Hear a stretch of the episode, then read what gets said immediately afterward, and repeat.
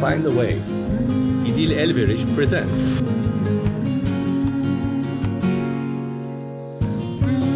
In this program of We Can Find a Way, my guest is Barry O'Mahony, who's going to be talking about citizens' assemblies.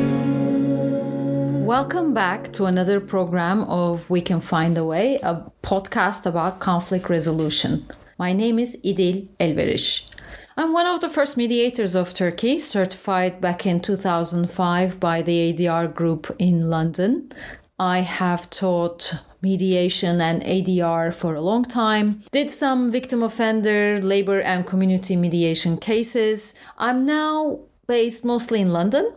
And in this podcast, I strive to cover conflict and its resolution through alternative means in all areas of life where there is conflict.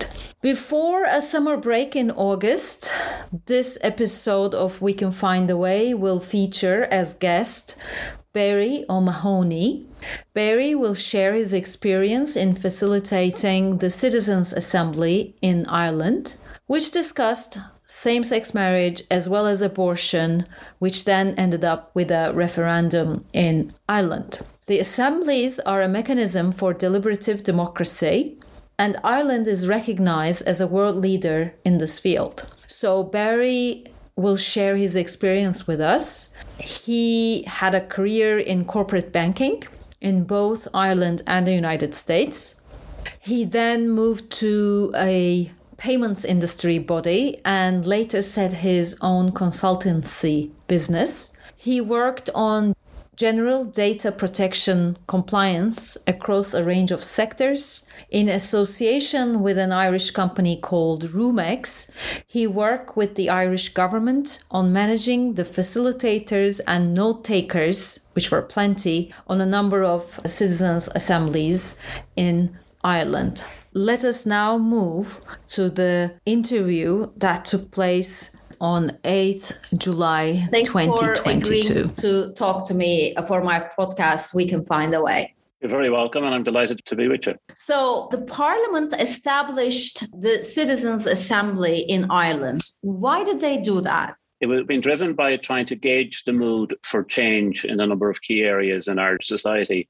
And it was felt that deliberative democracy might be a way to assist engaging the mood. The very first one touched on a, a sensitive topic, which was same sex marriage. What the Citizens' Assembly achieved is it gave the, the parliamentarians, gave the government a sense of the mood, whether there was any interest in, first of all, in having a referendum and how might that go? And the one after that was about the abortion issue. So it was a good way of gauging the mood, seeing what people were thinking, gave the topic airtime. The citizens' assemblies, they're reported in the media every evening when they're on, and it brings a focus to the topic. I think that was the driving force behind it. You could argue that possibly if David Cameron uh, had a citizens' assembly prior to a particular referendum, that maybe things might have turned out differently. So you're thinking this was by choice because they figured this is a tough subject, and the more we know what the citizens think, or the more this issue is discussed, the responsibility will be less on the representatives of the people, but it's shared with everybody, I guess. Well, there's a cynical view, and indeed held by some parliamentarians, that politicians were trying to get this off their table and let somebody else take the blame. There are a lot of people who are opposed to the idea of a citizens' assembly. They feel it undermines their parliamentary duties, which of course it doesn't. It is another additional piece in the whole democracy process. You think it's paid off? I think the evidence is very strong that it has paid off, that it worked. And even the results of the voting by the citizens in both the convention and the constitution, which touched on the same sex marriage and also on the abortion issue. The results were very strongly in favour of having a referendum, and the referendum results were very much in line with the votes on the two assemblies. It did work. It created an environment for sensible comment on the topics and it raised brought a lot more education on the topics as well, I think. And you don't think it would happen on its own if there was no such deliberative democracy process because people wouldn't just. It probably mightn't have happened as soon as it did. Or it might not have happened at all. I think certainly the deliberative democracy and the, the assembly process helped bring it along and also bring it along in a more informed environment on the topics that were discussed. You were involved, I guess, in this process. Yes, my role was part of the, the management uh, in Roomaxx, and my own role was lead facilitator. Uh-huh. So I was responsible for training the facilitators and the note takers, as well as being a facilitator myself. But part of the management team that liaised with the Department of the Taoiseach. Can you please tell us about the process to participate in the assembly as well as in the sessions? How were the citizens chosen, like depending on their age, sure. gender, education, or like a random sample? How did that work? the government engaged an external body that would normally do surveys. They were asked to recruit 100 citizens or maybe 120 through a random selection. The source document for the names was the Register of Electors. The selection process involved a number of parameters. One was gender balance. There were certain guidelines around having a, spread of age categories. And there was also an element of geographic spread across the country. Interviewers from that firm went and knocked on doors, and people were invited to participate in something. And if they agreed, they were then subsequently briefed on it. They were also screened to make sure that you didn't happen to knock on the door who was of somebody who was a very strong advocate for a particular uh-huh. topic that will be discussed. That screening applies to our team as well, facilitators and note takers. Anybody who may have any history of advocating for the topic couldn't be part of it, understandably enough.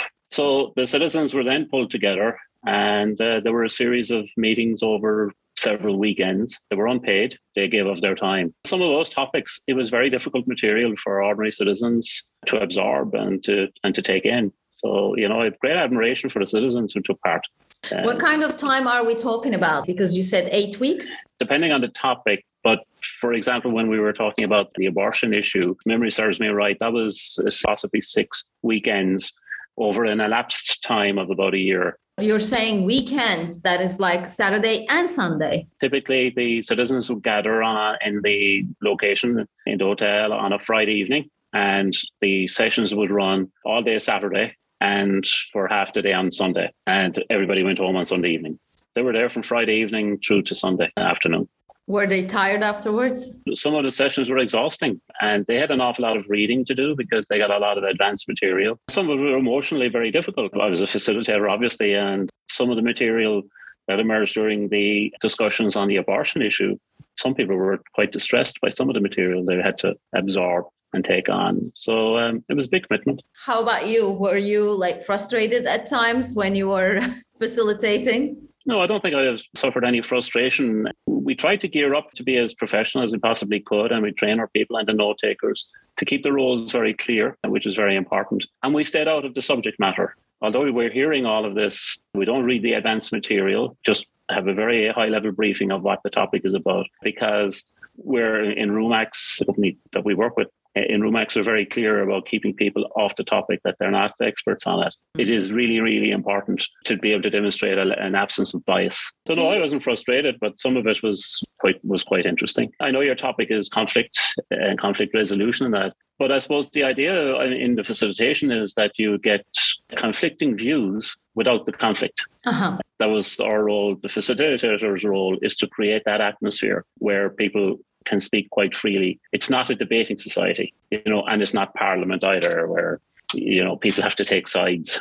So, what are the benefits of getting the views without the conflict then about the conflict? I, I, think what it gives, and again, that abortion topic actually is a useful example because it is such a, a difficult topic for people. The environment creates an opportunity for people who wouldn't normally be prepared to express an opinion or a view, uh, who are shy. It's not that they don't have opinions, it's just that they're shy about speaking in a group. And I think the advantage of our structure, which was about eight, seven or eight citizens at a table, is that they were a bit more comfortable to speak up the important thing for us as facilitators is to make sure that they feel that comfort level. The other point of it is the usual thing if you have a group of people, there will be probably one person who wants to dominate the discussion. Our role is to make sure that that doesn't happen. One part of the ground rules are if somebody expresses a view, they're not challenged about it. If somebody has an alternative view, they can say it, but there's no other people in on the at the table can't do an assessment of somebody's opinion. That's not allowed. One of our core principles and guiding rules for us was that disagreement is expected, but disrespect is not expected or tolerated.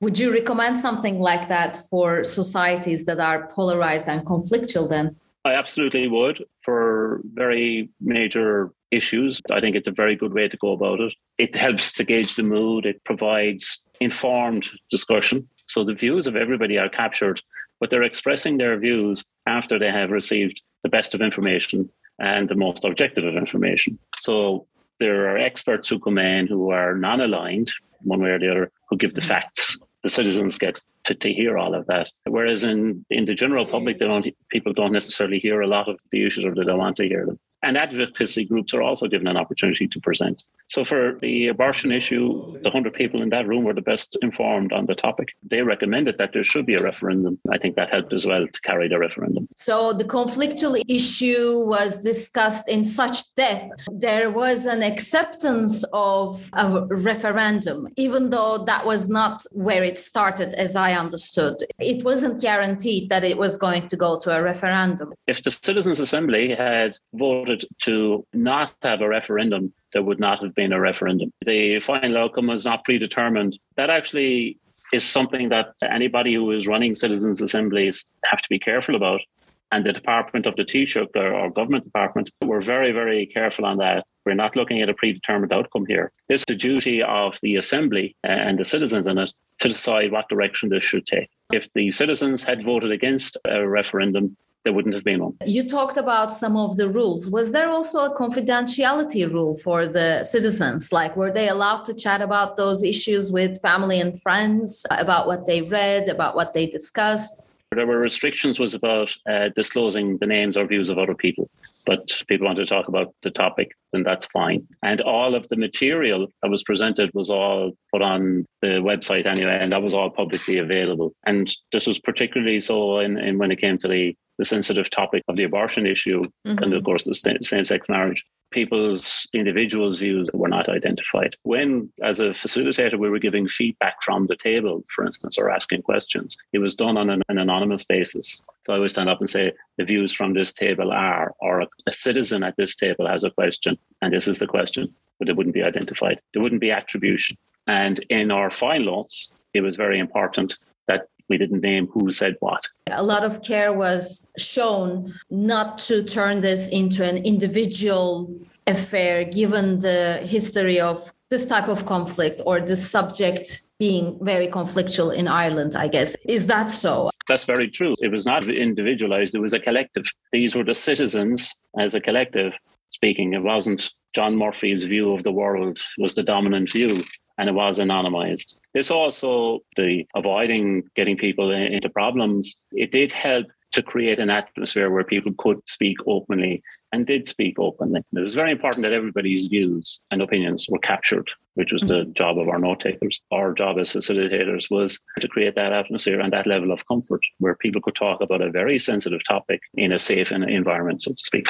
So, right now we're talking about this decision in the US. What would your advice to them be? Like, would you tell them, you know, why don't you have a citizen assembly established in the US? Why don't you try that?